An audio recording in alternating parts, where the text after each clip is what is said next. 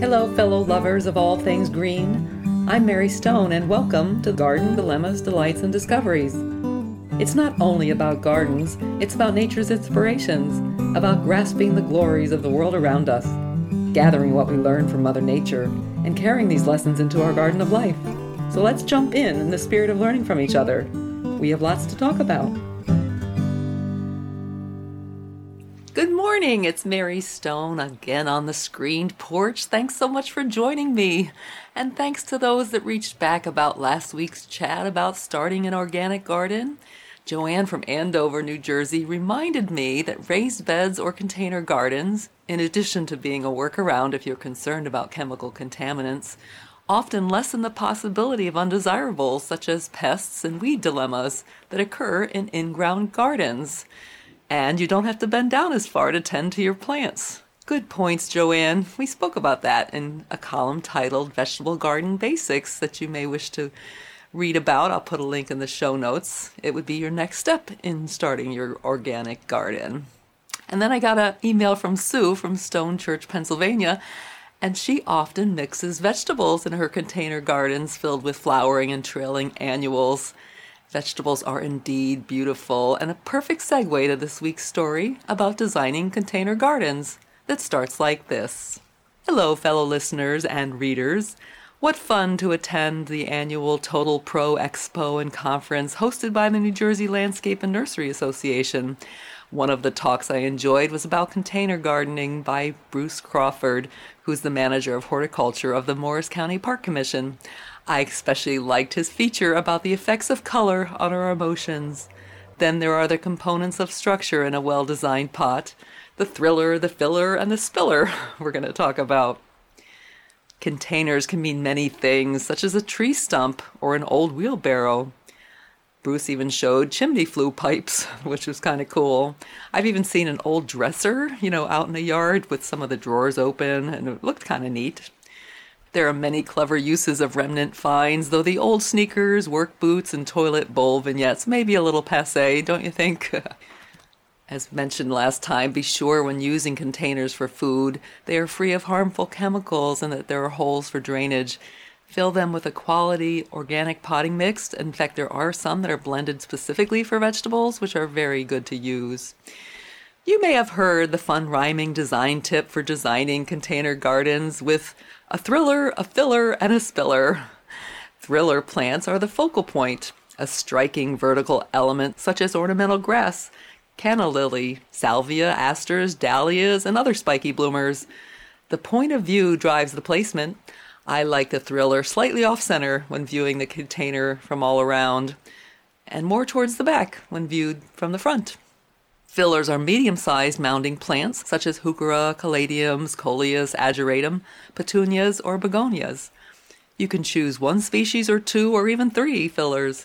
There are so many options, including lettuce and herbs that look smashing with pansies, and the flowers of pansies are edible. Did you know that? So pretty in a salad. Spillers are those that cascade over pots.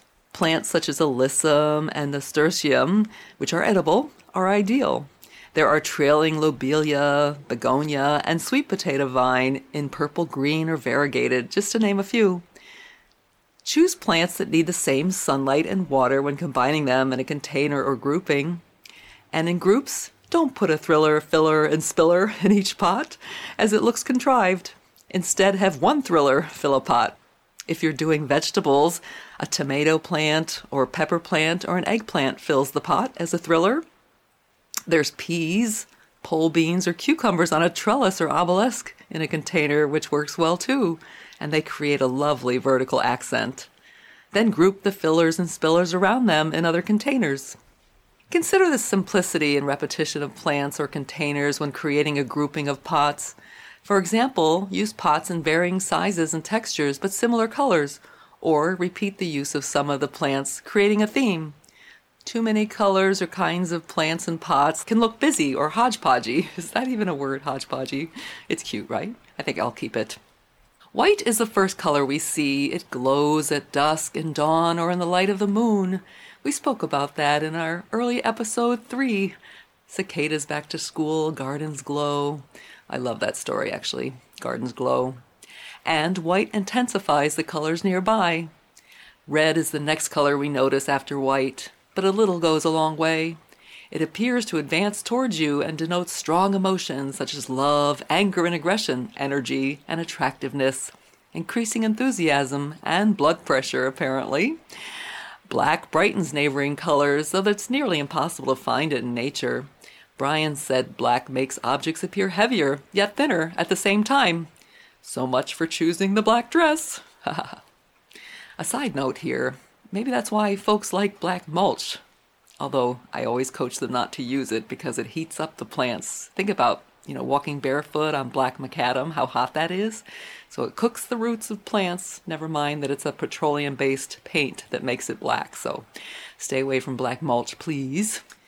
There's black mondo grass and purple fountain grass that are both dark purple, practically black, and are striking plants that you can use. Gray enhances neighboring colors' purity and brightness rather than drawing attention to itself, though Brian cited it creates nervousness primarily among men, which totally made me laugh because Kurt always wears gray shirts. it's a comedy. I don't know if it's making him nervous though. I kind of don't think so. As you would expect, green produces a calm, balanced feeling, releasing tension and lessening blood pressure. Night vision goggles are green, as we detect more shades of green than any other color. So there you go. Green is good. Yellow stimulates the central nervous system and represents warming and liveliness, though bright yellow is hard to look at for an extended period of time. Orange is invigorating and unnerving at the same time and can stimulate, making us more social and increase appetites. So I guess you could use it for your outdoor restaurant, right? And maybe Home Depot knew what they were doing with their logo. Hmm. But most people don't wish to stimulate such emotions. As a result, orange is one of the least favorite colors in a New Jersey poll, Brian said. Violet is the shortest visible wavelength and tends to vanish into the background. Therefore, it's difficult to see, but it's also calming, providing a warm, rich presence associated with royalty. Blue is a pleasing background color that helps attentiveness. It can be relaxing and cooling and provides depth as blue retreats from the onlooker. Imagine a sea of blue. As you plan your garden and containers, pick a color theme. You can pick monochromatic colors in a garden or in pots by combining shades of a single color. Or remember learning about the color wheel as a child in school? It's a perfect tool for picking color themes. By the way, online you can look at proven winners. They have a pretty cool um, color wheel that is a good tool. I'll put a link in the show notes. The analogous color themes are next to each other on the wheel, such as red and orange and yellow in the garden. Contrasting colors are opposite, such as violet and yellow, or green and red. But of course, foliage is green by and large, although there's maroon foliage, or dark purple considered black, as we spoke about before.